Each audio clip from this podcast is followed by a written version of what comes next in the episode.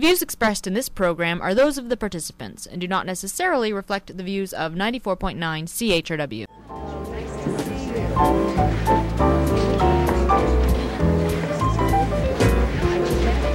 So? She's not coming. I'm sorry, Lou. The old guy's got her scared to death. Yeah, that I could tell by the time I got to page 10 of her novel. Love and hate all wrapped up in one neat package. So stick around another day. I can't, Jerry. I promised Mary and the kids I'd spend some time up at the lake. Yeah, but you are going to show Anglander the book. Soon as I get back. You're sure it's all right with the author, I mean? Yeah, why wouldn't it be all right? Look, Lou, Vicky's another Ayn Rand trying to bust loose from her cocoon. You and me are going to help her. Me, I understand. I'm a literary agent. What's your angle? Personal.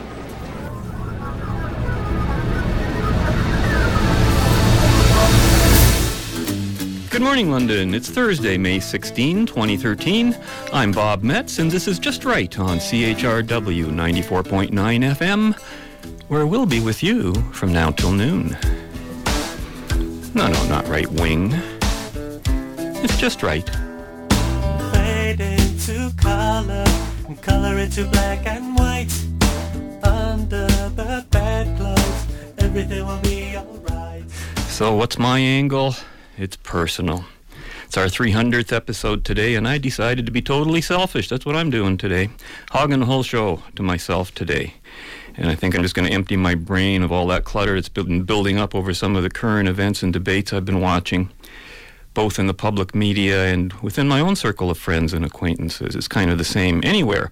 If I get time at the end of the show, I'll tell you what Robert Vaughn's up to and what's happening with Just Right, because there's been a lot of developments lately, and I'm hoping to have some time to discuss that, but can't guarantee that for sure. You know, uh, in, in, considering what I was going to be doing on this 300th show, I, I went all over the place. Thought we might do a best of. Thought we might do, you know, a sort of a special. I thought we'd just carry on because maybe do an overview of, you know, that's life. What is life all about to most people? And it's fascinating what what evolved out of just some of the conversations and debates I got into on the weekend.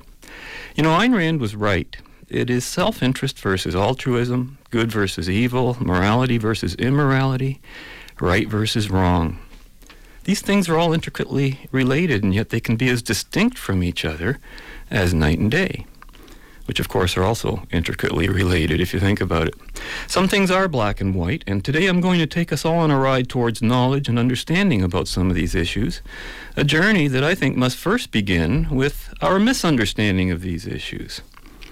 Religious intrinsicism and nihilistic subjectivism have so much permeated our discussions of morality, you know, of good and evil, that having a rational discussion on the issue is kind of a rare thing indeed, because all sorts of other non issues get brought into the conversation. You know, in the metaphysical world of dieting, it was once assumed that all cholesterol was bad cholesterol. Then apparently they discovered there was good cholesterol. And the philosophy of dieting changed overnight. A similar thing is only now beginning to happen in the epistemological world of morality. Selfishness is bad, we've been taught. And being good is about sharing with others and sacrifice and altruism. Well, it's long past time that we relearn a fundamental truth that there is a good form of selfishness, critical to our very survival, and that altruism and sharing can be as evil and as immoral and as destructive an act as we were once taught selfishness was. That's the conclusion at which we hope to arrive by the end of our 300th broadcast of Just Right Today. And I know from years of experience that these ideas and moral conclusions shake the very foundations of what a lot of people are still being taught, or deduce on their own about life itself and the morality that's necessary to live that life. So, have you heard the one about the rational objectivist, the libertarian subjectivist, and the religious intrinsicist who tried to have a conversation? No? Well, it figures. It can't happen. The only thing you'd get is three conversations, and you never get a conversation. Our journey in the right direction today begins with a very innocent and impulsive comment I posted to Facebook on the weekend regarding gun control and, believe it or not, libertarians. I simply posted a five sentence thought that, that had occurred to me before I lost the idea. Happened to be one of my rare, on one of my rare visits to Facebook. Uh, those of you who are my Facebook friends, you know I'm not there that often, and uh, I'm trying to trying to clean up my act a bit. But while I was there, I thought this would be a handy place to write my idea down before I forgot about it. And this is what I wrote. It was just a little comment. Shooting from the hip on libertarians. With their tolerance and embrace of anarchy and other contradictory political ideas, libertarians are the gun control advocates of politics, even though they oppose gun, con- gun control for individuals. The gun prohibitionist would rather eliminate the object, guns, from society then eliminate the ideas and behavior of those who use that object for purposes other than the defense of life, liberty, and property. In precisely the same way, the libertarian would rather eliminate the object, government, from society than eliminate the evil philosophies and behavior of those who use that object to violate life, liberty, and property. The consequence in both scenarios is the same. Evil, the irrational, is left free to terrorize the good, the rational, while the good is left defenseless against the aggressor. This is why the philosophies of both groups are anti-life. And that was my post. Put it on put it on my Facebook, and I got a response from. I got one supporter there, Andrew. I'm not going to be using last names because, you know, they didn't agree to go public. But he just said, uh, you know, he said, I've already rejected the Rothbardian anarchic or other anti-government view. But this was like the final nail in the coffin because it highlights the fact that the problem is not politics, but epistemology. Right on, Andrew. That's exactly what it is. The gun control analogy hammers down the nail because that makes it very concrete to understand the epistemologic folly of the libertarians. They want to eliminate government because it's an instrument of force, like a gun, like an object, instead of el- eliminating force as the primary. To eliminate force requires its total monopoly barring self defense, which, of course, is one of the things a lot of libertarians are opposed to. Then, of course, I got some opposition, and that's what got us going today. And the first one was from, you guessed it, a libertarian. His name's Zach, and he responded, he said, Irrationality is evil? Hardly. Irrationality can be and is often benign. Evil refers to the use of violence, fraud, and coercion against an innocent.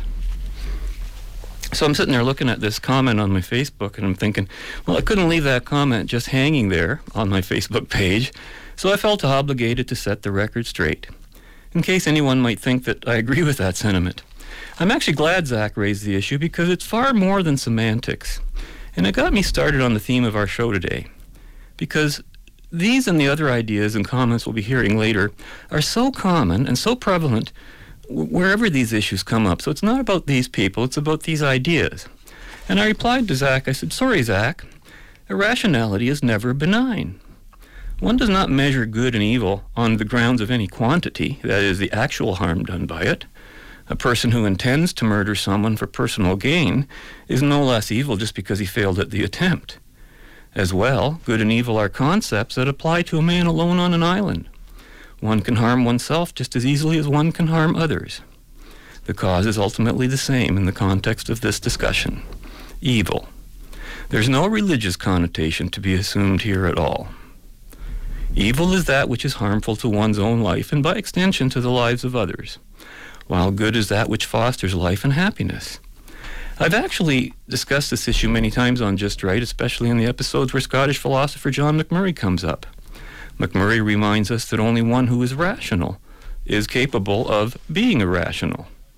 The actions that have been described, violence, force, and fraud, are criminal actions, whether you want to consider them legal or not, while the individuals perpetrating them are evil if they are irrational. Using violence may also be good if its use is rational and exercised in the defense of life, liberty, and property. The violence, fraud, and coercion argument is an age old leftist libertarian trap that completely avoids the essential. Don't fall into it. Some things are black and white, and the objective concepts of good and evil are among them. Period. So Zach returned. He says, Someone on a desert island that chooses to harm themselves, or heaven forbid, even end their life, is not acting in an immoral manner. It's their body, and it's their decision as to what to do with it. You're simply assuming that the entire world should operate on the basis of your value scale. Everyone's own individual preferences are subjective. There is no objective good for a person or bad for a person because what's good for Tim is subjective based upon Tim's own personal assessment of the world. Of course, right and wrong or good and evil are objective, interesting statement, but good in the terms of what is good for an individual are subjective. Clearly, suicide or euthanasia are not immoral activities. Who should determine whether or not an individual is to continue living but that individual? To view this action as immoral is to dream of that person as your slave, that you can instruct them as to how they must live their life. Criminality and morality are separate but strongly connected. It would be absurd to make a moral action illegal, although, of course, this happens with some frequency. So I replied again. I said, There's no question that voluntarily taking one's own life is one's right. After all, no one can take it away from you. But whether taking one's own life is good or evil depends on whether the action was rational or irrational, because the standard of good and evil is always about the value of life itself. You'll note I did not use the word morality in my original response. One can behave immorally out of ignorance or stupidity and not be evil because there's nothing evil about acting upon your knowledge, even if that knowledge is wrong or incorrect.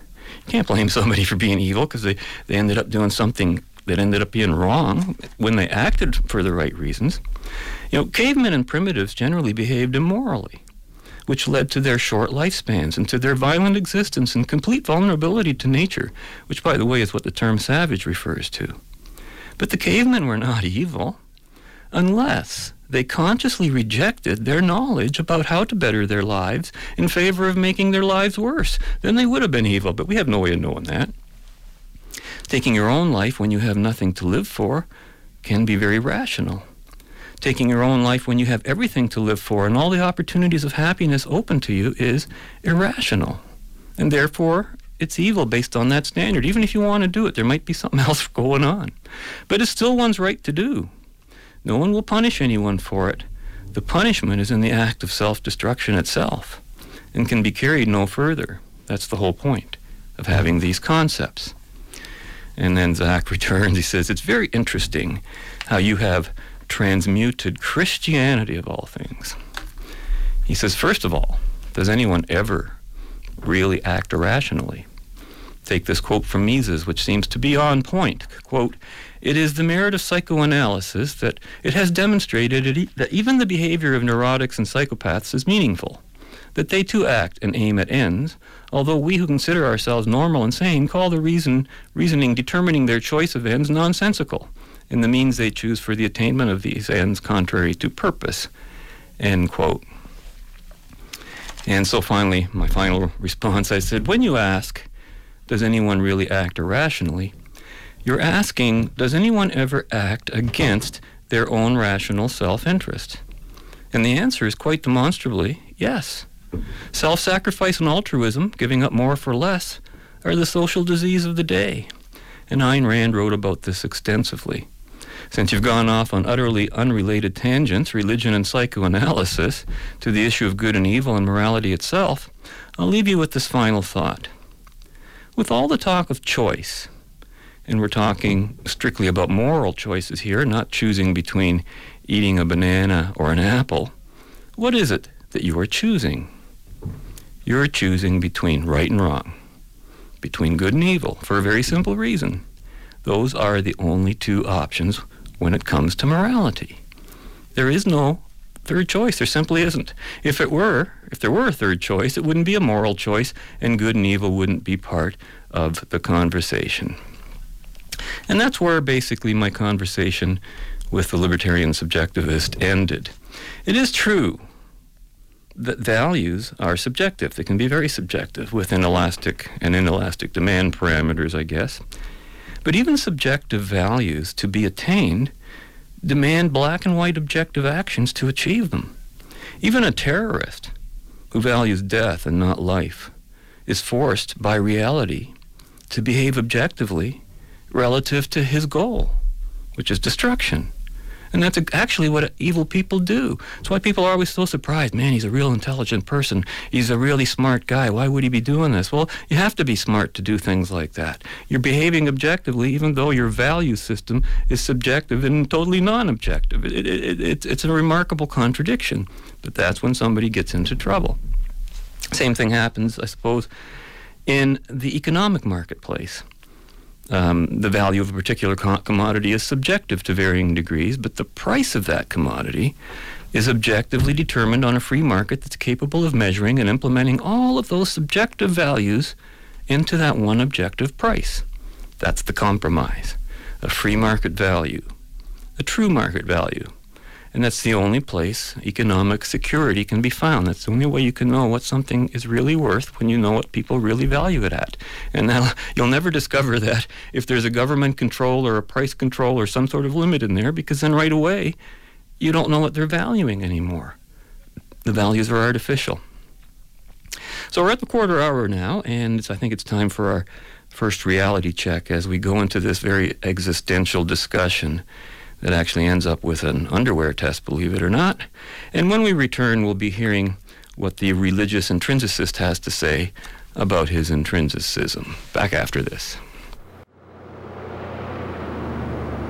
How are you feeling, sir? About a minute older than the last time you asked me, Bert. Could I pull off the road and get you anything? A, a cup of coffee, a, an egg salad sandwich, some antidepressants of any kind? No, thanks.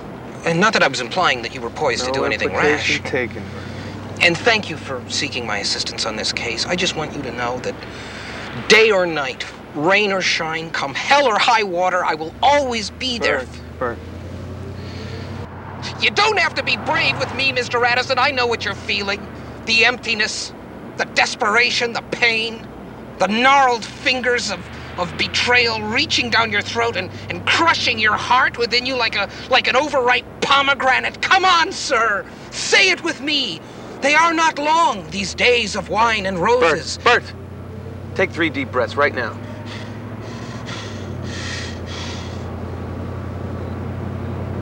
I don't know. It's just there's no explanation. There's no reason. It's like saying two and two equals five, or day is night, or we don't really exist. Do we really exist, sir? Can you really prove that we act?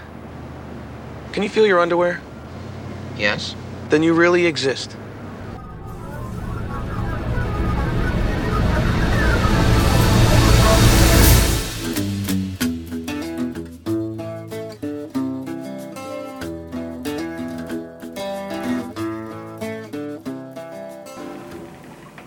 Kleinman, we've been looking all over for you.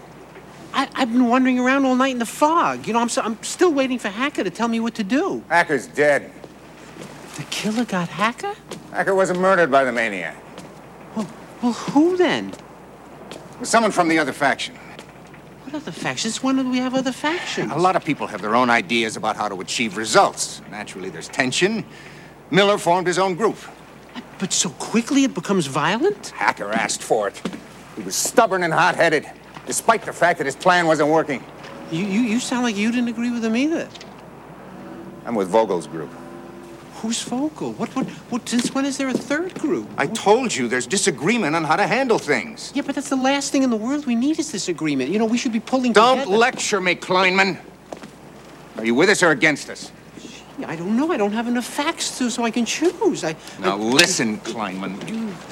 Lives are at stake. You have to make a choice. You can't threaten him. Kleinman, don't take this from him. She's starting already. Don't get me into worse. Who's this? There you are, Kleinman. Where the hell have you been? Where have you been? For God's sakes, you, you wake me up in the middle of the night. Now I hear Hacker's dead. You wandered off just when we needed you. Well, so I, did- you know, you didn't tell me anything. Kleinman's joined our faction. From now on, he's with us. Is that true, Kleinman? No, no. Look, the thing to do, we, we have to cooperate. Are cooperate. you with them or us? I, I, I don't know. How can I know? I don't. I don't know what the alternatives are. You know, is is, is one one apples? Is one pears? You know, are they, are they both tangerines? Let's kill him now before he gives everything away. What are you talking about? I don't know anything. I can't give anything away. Meanwhile, we're here arguing, and, and there's an enemy out there killing us. You know, soon, soon he- we're going to do his killing for him. The murderer!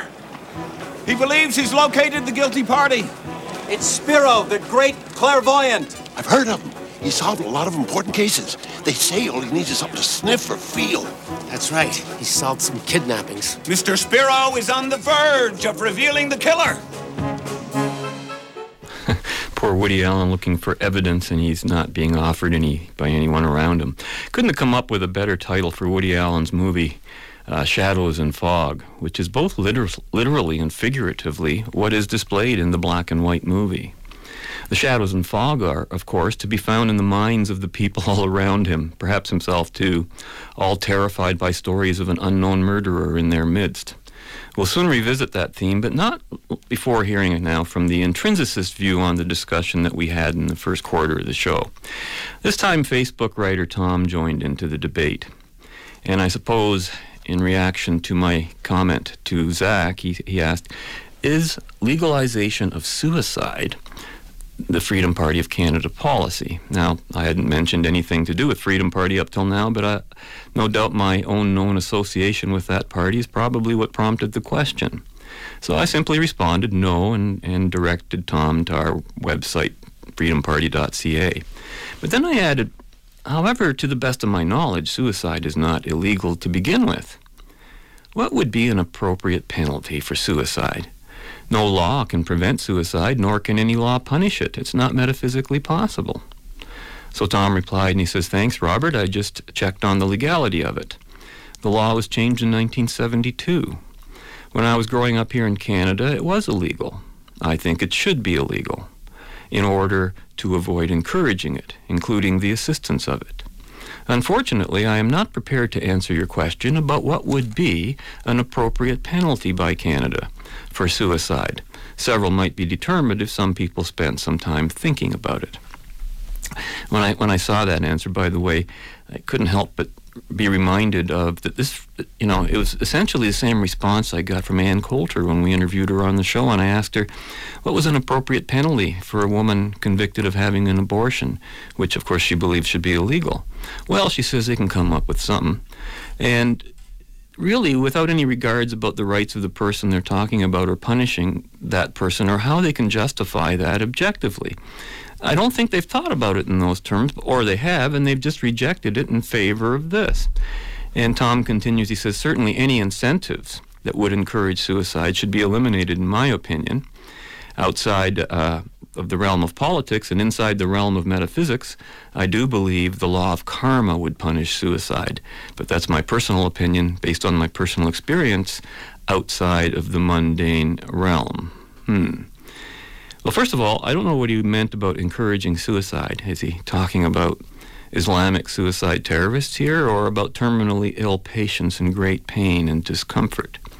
And what I think is the probable case. I'm thinking he's probably thinking both. That's what scares me because that's you know people oh it's life. It's just life. Now normally I might not even continue a, an exchange with someone who hasn't considered the consequences of what he's advocating and won't answer a lot of my questions and who starts talking about other realms and things like that when the subject is politics. But I guess my own karma caused me to respond with what I expected would be the last comment on this thread. Ha ha. So I responded. I said, I'm really quite astounded that anyone would contemplate punishment for suicide. How do you punish a dead person? Do you actually believe that this is even possible? Surely you're not referring to punishment in an afterlife, and such a discussion has no place in rational objective discourse, and will lead to evil and destructive consequences if applied to the real world. But more to the point, if I myself do not have an absolute right to my life, who else does? And by what possible logical or moral reasoning do does that other person have a right to my life? Consider that even when suicide was illegal, no one ever discussed a penalty for suicide. However, the penalty for, for a failed suicide attempt ranged from imprisonment to the death penalty. I, couldn't believe it. In other words, what the state was telling us is that the individual who possesses his life has no right to take it, but others who do not possess his life do have a right to take it. Are, are, you hearing this? That's what it means, you know. I can think of no greater evil that exists in this world. That's what we see as a problem everywhere. Reality dictates that we have only two options. Either we each own our own lives and have an absolute right to those lives, or the state owns them. The first is the moral option. The second is the immoral option, and there is no third option. And that's where I left it. So that was that, I thought. After all, where else could the conversation really have continued? Well, to the third option, apparently. Tom responds I believe in a third option that our lives belong to our Creator and that He is against suicide.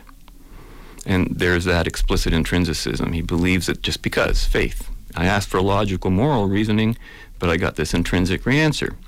And he continues, he says, Ralph Waldo Emerson wrote, quote, You are an organ of God, and God, had need, God hath need of you where you be. To excise oneself out of the fabric of life by one's own choice interferes with the plans of the divine. And those souls working under the direction of the ultimate divine being, who direct our intersecting paths here in the phenomeno- phenomenological world, uh, period, oh, sorry, and then one's destiny might be to be at such and such a place at such and such a time for the purpose of benefiting others. Benefiting others, altruism. But like a town without George Bailey in the movie, It's a Wonderful Life, the absence of a person who was meant to be, who says that? I don't know where it gets, uh, somewhere can cause great evil. How does one punish a dead person? Well, the Romans did it by removing the names of those who were offended, who were offending from monuments, end quote. Well, that, there was an answer I, I was really not prepared for. So I had to, what could I say? I said this. I said, it's impossible to respond to such subjective and imaginary assertions. I could make up any fiction fantasy I wanted to as well, but this would not constitute a discussion, merely an irrational argument about a fundamental disagreement regarding reality itself. What you're talking about is not a third option, and you still haven't defined even one option. In fact, you've avoided the moral argument and the question of what law should exist in our parliament, not in the supernatural. The issue and the subject of discussion was about what law in Canada, you brought it up, I didn't, is appropriate and why. You wanted a reason from me, and I offered you one. Instead of offering me a reason, you've offered me the supernatural. End of discussion. Can't go anywhere from there. Politically, this means that the person who supports this point of view supports theocracy, not democracy, at the, ver- at the very least on this issue, if maybe not others. So allow me to conclude this discussion in supernatural terms, if that's how you view things. By advocating any law prohibiting suicide, it is not God that is enforcing the law, but the man made government that created that law. To make any earthly law of governance based on the supernatural is to invite Satan to do God's work. The result will be a hell of our own making. End quote. And that did end that conversation. But, you know, here I am thinking, God hath needs? Is that his definition? You know, anything that has needs, how can that be a God? by any definition I've even heard, even among most believers, I've never heard of anybody say God, you know, is in great need and he has pain and he suffers and has all these same symptoms that we have. But one thing's clear Tom does not believe that we own our own lives, nor even our own liberty, since our choices interfere with the plans of the divine. In a world where God does our thinking and choosing for us, I guess there's no place for rationality and choice the only choice is you do what you're told or you get punished by those who are doing the telling, which in this world is never a deity, trust me. Having a destiny is the very opposite of being free and being a rational being. Cows and pigs have destinies. People don't. Beings capable of being moral agents do not have destinies. They have choices, and they accept the responsibility for those choices. People who in reality who are making irrational choices are always the ones who talk about destiny because that's their way of dismissing their own responsibility for their own choices. You know the devil made me do it was was uh, comedian flip wilson's most famous line. Uh, funny how god for all his imaginary power never makes us be good but the devil by sh- by god he by god he sure gets around a lot i think tom needs to take that underwear test you know a re- reality check and speaking of a reality check, we have to take a time check about now. When we return on the other side of our bottom of the hour break, we'll be moving on from the supernatural to Superman. because Superman has perhaps infinitely more relevance to the issues of good, e- good and evil, moral and immoral, and right and wrong than the supernatural ever could. But first, you've got to hear this scene from uh, Woody Allen's Shadows and Fog. It's a scene that takes us deep into the depths of the fog that exists in so many people's minds. A fog caused by what I think is a conflict between their own selfishness, which is not a bad thing, by the way, and their beliefs in the unreal, or in nothingness and nihilism, which are bad things, and to the death that it must inevitably lead to. This is a taste of Woody Allen's writing at its best. Why are we frightened of freedom? Let's find out. No, I don't interrupt anything. I just want to rest for a minute. I, Oh, come in, come in, come in. You're welcome. It's late. There's no one here but us. I never, this is not. What's your name, sweetheart? Kleinman. Oh, sit down, in. Mr. Kleinman. Let me get you something to It's drink. late. Jack's one of our regulars. I find this atmosphere a lot more stimulating than university. as long as we do the stimulating. That's right. I was just pointing out to these lovely ladies the metaphors of perversion. Oh, my goodness, such big words. You know, the chief magistrate likes me to tie him up hand and foot. He pays me for that. Exactly my point. You take away his freedom and he becomes blissful, delighted, sexually aroused. He's frightened of his freedom. Oh, He's frightened, is he? What's he frightened of? Who knows? Whatever his impulses are. Oh. Power, lust, murder. There are laws against murder. Haven't you heard about that? Maybe certain people obey only their own laws. Is that what they teach at the university? To be superior? No, no, no, no. We learn facts. Nothing but facts. Logic and mathematics and how to become depressed. Your problem is you don't believe in anything. Oh, spoken by a true whore who believes only in cash. better, better false gods than no god at all. Hmm? Here's a thoughtful looking man. What are your views on divine matters? Excuse me, you, me? I'm asking you if you believe in God. It's incredible. It's the third time tonight somebody asked me that exact same question. You know, I, I would love to. Believe me, I, I- I know it would be much happier. Yeah, but you can't. I can't, no. It's just, you know. You doubt his existence and you can't make the leap of faith necessary. Listen, I can't make the leap of faith necessary to believe in my own existence. Here's your drink, Kleinman. Yeah, that's fine. That's tricky. You keep making jokes until the moment comes and you've really got to face death. Why are we on such a morbid subject? I, I just, you know, that, that's the future. You know, Oh, is it the future? No, no, the trick is to have as much wine, as many men, as many laughs as you can until they carry you out in a pine box. And then don't go easily. When I go, I want to die in my sleep without ever knowing. At some world when the nicest gift you can wish for someone you really care for is that they die in their sleep. If I thought that there was nothing except this, I'd kill myself. I've thought of it. Believe me, there have been many times when my brain has said, why not? I mean, there's no point to anything. But somehow my blood always said, live, live.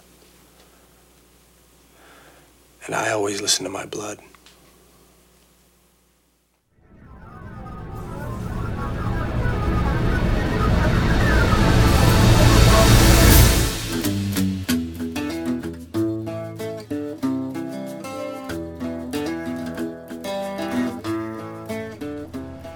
I think we'll suspend testing for the time being, Asabi. The Results are substantially complete. I'm very pleased. Mr. Luthor, I don't understand. Superman has proved himself unbeatable, and you have failed to frighten him off. Well, yes. He's tough. Fact, he's the opponent I've been waiting for. But unbeatable? No. Superman has a defect. He has a chink in his armor. What is that? Superman has morals. He has ethics. He's unrelentingly good. Because of that, I will win. Morning, Faust. Another beginning to another fine day in Metropolis. Let's kill some pigeons.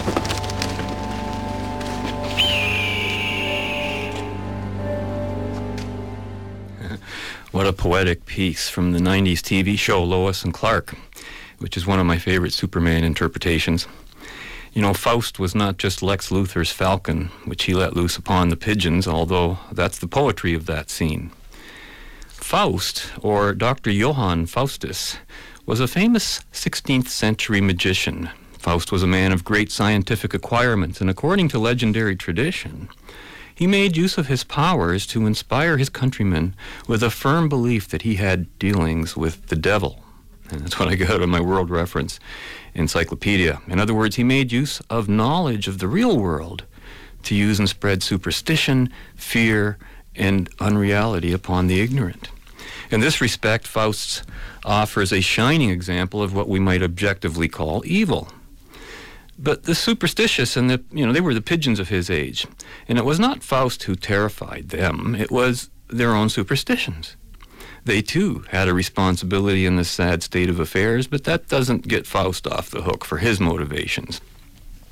You know, it's no secret that evil people depend upon the morality of good people in order to have a victim.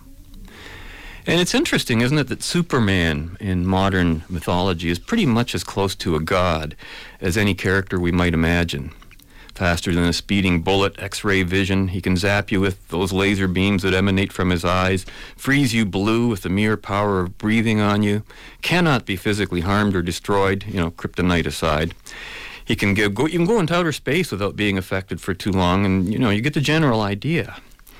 And yet, this this God, with all of his singular powers that no one else on earth possesses, consistently risks being defeated by mere mortals. According to Lex Luthor, because Superman adheres to a moral code. And like all criminals and terrorists, Lex Luthor knows that moral codes limit the action of the moral, of the good. In this case, Superman, who he thinks is going to be his pigeon because of it. The fun of the show, of course, is in watching Superman stick to his moral code, which, by the way, prohibits him from initiating force or fraud against anyone and from interfering with the free choices of others. And yet he still defeats the Faustian and Lex Luthor. So I guess no wonder he's super. That's why they call him that. Now, how can we recognize good and evil, especially in our midst? Well, the sad fact is that we can't unless we have some, some evidence of the presence of evil. How many of us can even define what good and evil are, or what morality and immorality are, or what right and wrong are, even in the simplest of ways? You, you wouldn't believe the contradictions you'll hear. On top, on top of all the terrorist plot stories we've been exposed to at an increasing pace recently, over the past week or so, we've been hearing a lot about that nightmare of evil that was occurring in Cleveland, after which suspect Ariel Castro was charged with raping and kidnapping three women constantly for a decade. And then, just as I was preparing this week's show, the tragic news of the murder of Tim Bosma was just becoming to be announced through live news coverage. And, you know, the speed with which many members of the public resorted to blaming or focusing on some object that has nothing to do with the issues at hand was quite alarming, actually. Um, you know, immediate public reaction I heard to the news were variants of the following. And of course, we all know where this came from. It was just a truck. Well, no, whatever it was about with regards to the Bosma story, it wasn't about a truck as such. I mean, this case has so many inconsistencies in what we've heard reported so far, including a millionaire suspect who has no money problems. It's, it's just too weird to know what the real story is here. And the only person who really had a reasonable reason to use the statement, you know, it's just a truck, was Bosma's wife. Because at the time she was saying it, she was actually offering the kidnapper a way out by, in effect, lying to him and suggesting he's really not evil, it really is about the truck, isn't it? And then the rest of us get on the bandwagon. But the public reaction I heard suggested most people really wanted to believe that it was about the truck, and even worse, that other objects and activities have something to do with this, even though they don't. Heard a caller call in and say, well, we've got to get rid of computers and we've got to get rid of technology and, and blame Kijiji because that was where uh, he, he, advertised his truck, among other places, by the way. Uh, by the way, Kijiji is no different from uh, from a newspaper ad or or you know anything like that. It's just a way to get in contact. Another caller said uh, video games are the problem and cited Grand Theft Auto, you know, because that's it's just a truck, it's just a game. And of course, you hear bring back the death penalty, and one or two others I'll get to in a moment. But it was just amazing how high the emotions were. But it's interesting how involved the public has gotten in these two high profile crime cases, while there are other equally disturbing murder accounts that don't seem to get the big publicity or the emotional response. Because I haven't heard much public excitement about these cases. I mean, just in one day's paper in the April 27th National Post, there was one tiny article at the top of one page that read as follows quote, Two men were killed in violent incidents in Toronto Thursday night, including one who police say was stabbed to death as he emerged from a shower during a home invasion. In a separate incident, about an hour earlier, officers were called to an East End housing complex, found a 20 year old man with gunshot wounds. He was pronounced dead at the scene. In the home invasion incident, police say the two suspects are described as blah, blah, blah. I'm thinking, wait a minute, two home invasions, and that was just on Thursday night? And we didn't hear the stories of these, so we didn't have the time to get all excited and emotionally involved.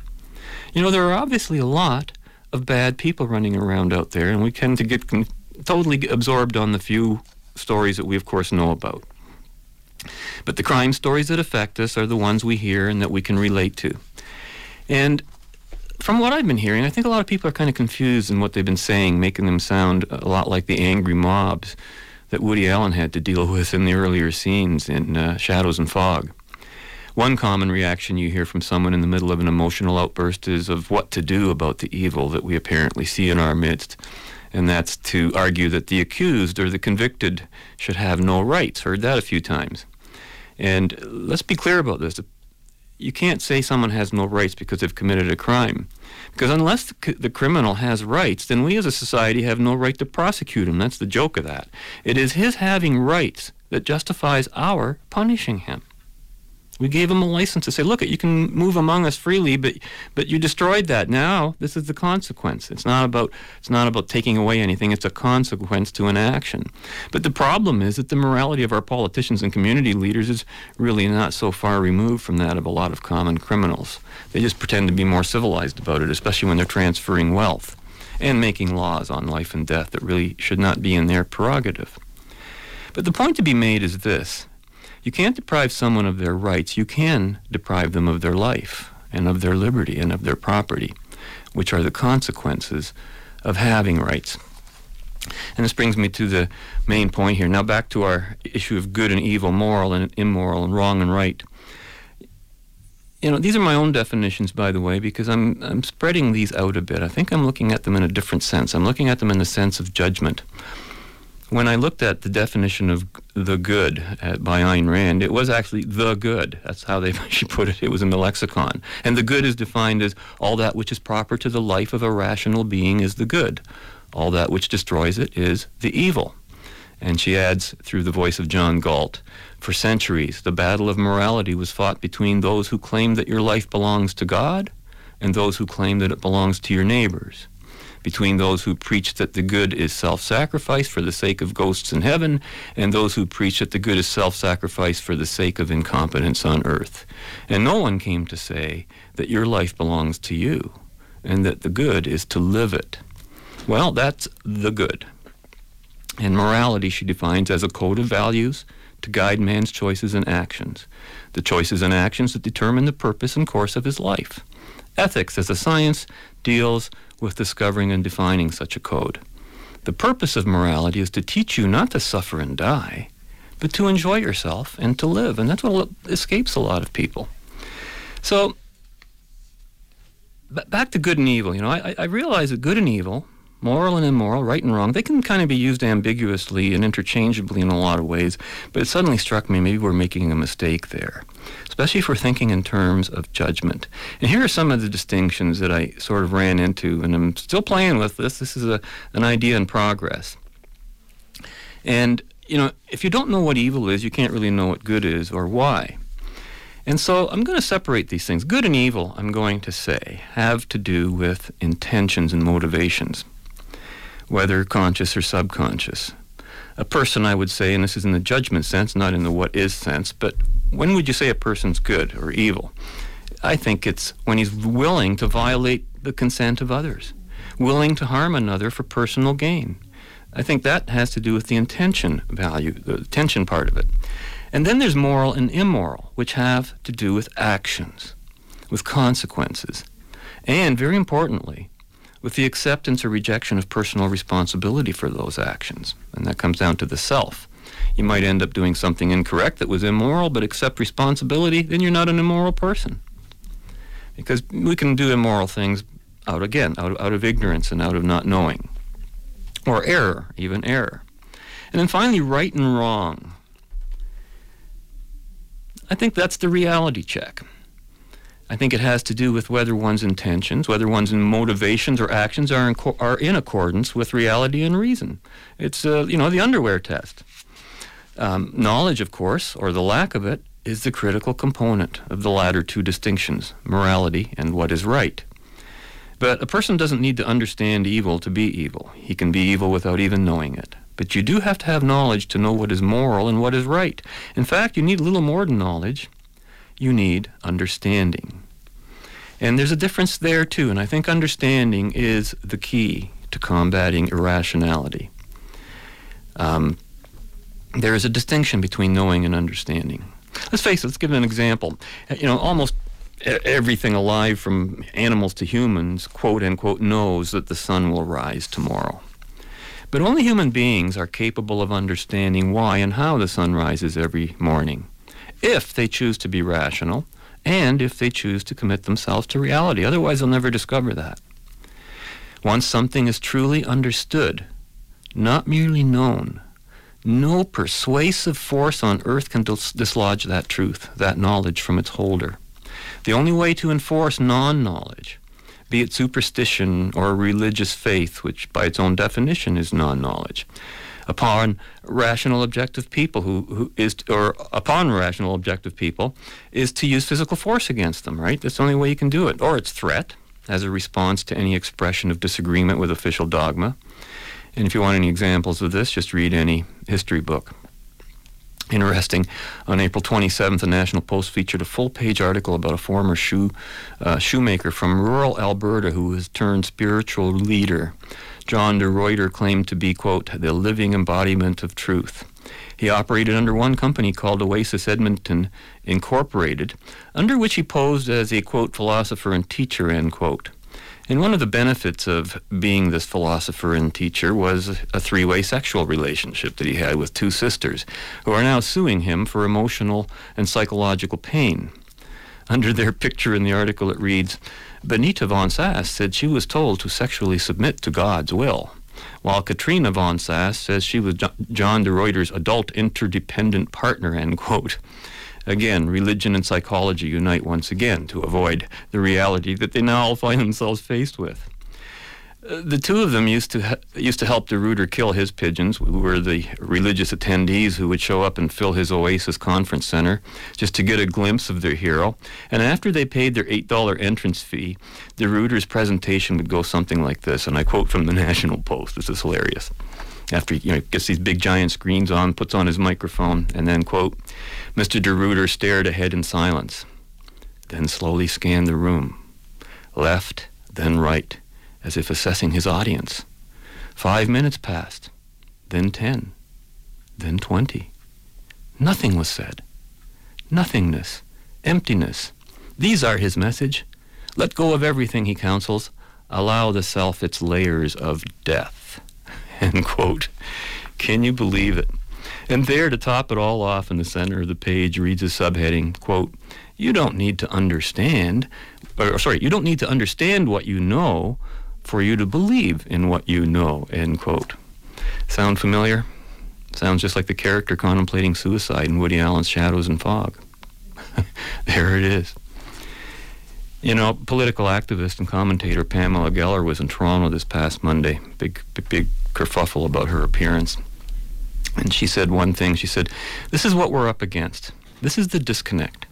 We're living in an age of anti reason. Truth is the recognition of reality. We can avoid reality. Yeah, we can do that. But we can't avoid the consequences of avoiding reality. Which I guess is just another way of saying that we can't avoid reality. Nor can we avoid our rational selfishness if we really want to be happy and satisfied with our lives. And so, to prove that Ayn Rand lives in our final showbreak of the day, we will hear a demonstration of just what it was that Ayn Rand meant in distinguishing selfishness from altruism and in caring for others, because this is all about being totally selfish. I know I should be happy, but I feel so dissatisfied. Well, Frasier, it's no accident that you're going through this on the day that you receive your Lifetime Achievement Award? Well, duh. Oh, I'm sorry, I'm sorry. I'm just acting out. No, no, please, please. Continue, please, please. As you know, men in our society commonly define themselves by their careers. Yes, I'll cop to that, yeah. In fact, there's nothing I'm more proud of than my career. It's because I, I love to help people. I always have. All right, refresh my memory. Wasn't it your mother who first sparked your interest in psychiatry? Yes, it was. I, I remember the, the exact day. Uh, I was eight. And I, I'd come home crying because one of the older boys had thrown my copy of The Fountainhead under a bus. my mother explained to me it wasn't because he didn't like the way I walked or because I wore an ascot to school. because he didn't like himself. And at that very moment, I became a student of human behavior. It was as if someone had given me an instruction manual explaining why people acted the way they did.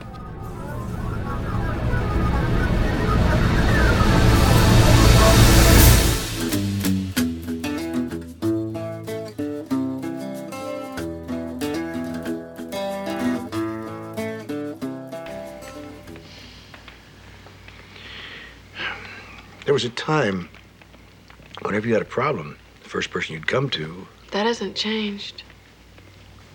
I don't know, kid. We've been around a lot of bends. Just want you to know if you need anything, I'm here. I know, Daddy.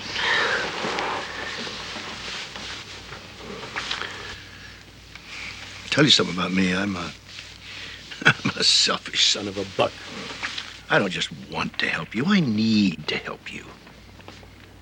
There's something kicking around inside of you, causing you a lot of pain. I want to make it go away. Not just for you, for me. Really. That would make me feel like a million bucks. I know that, Daddy. When you were five, I could make it go away with a kiss or a quarter. But I don't suppose that does the trick anymore. I don't think so. I don't know. There's really no pain. I'm just confused about some things, that's all. No big deal. Well, little kiss to grow on. I'd better get upstairs. If I uh, if I stay away too long, that damn cat jumps up on the bed, snuggles up next to your mother. I'm out of luck. Daddy. I'm sorry. Hey, don't be sorry. Doesn't matter. Like I said, I'm selfish. Totally selfish.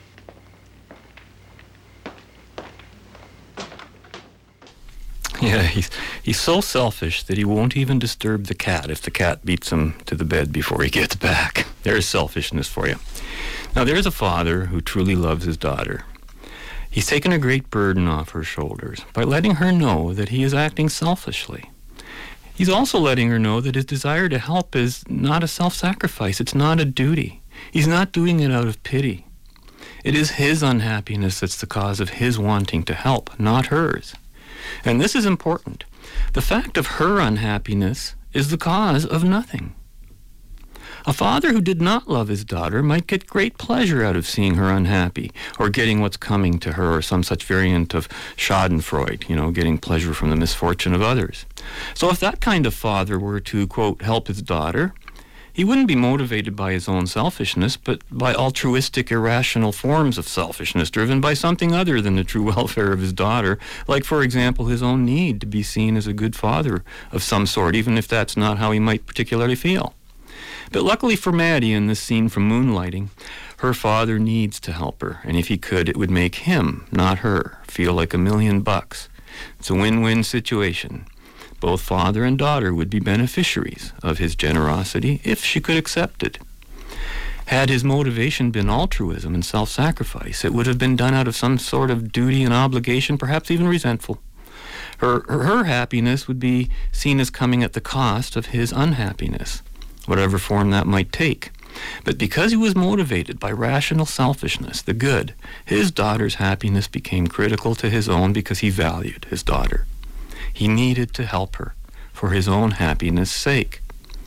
Meanwhile, you got Frasier there who says, I love to help people to his own psychiatrist, and whose desire to help people is not really genuine. It's not a selfish desire. That's what the show's been about. We watch Frasier, he's always mad at people and putting them down. Frasier doesn't need to help people. He loves his career, and there's nothing wrong with that unless he's feeling guilty about it, which is his problem. He has that conflict. He has to help people because he needs to maintain his sense of power and superiority over them. You know, that's the bad cholesterol of, of selfishness, the irrational selfishness that is the cause of his own admitted misery when he says, I know I should be happy, but I feel so dissatisfied. Selfishness is the key to love and generosity. It's the objective way to live. And that's the actual truth. And I thought I might get some time at the end of the show. How much time do we have, Ed? About a minute or two? About a minute. Just, uh, I just wanted to let everyone know that uh, Robert is busy on a couple of uh, Just Right projects, including our filming of the Yaron Brook event that w- occurred in Toronto. He's really busy this week with it, and he, uh, he was originally going to show up on the show, and then he said, "Well, no, he's just put too much time into it, hasn't got enough time left, and still has to finish the darn thing."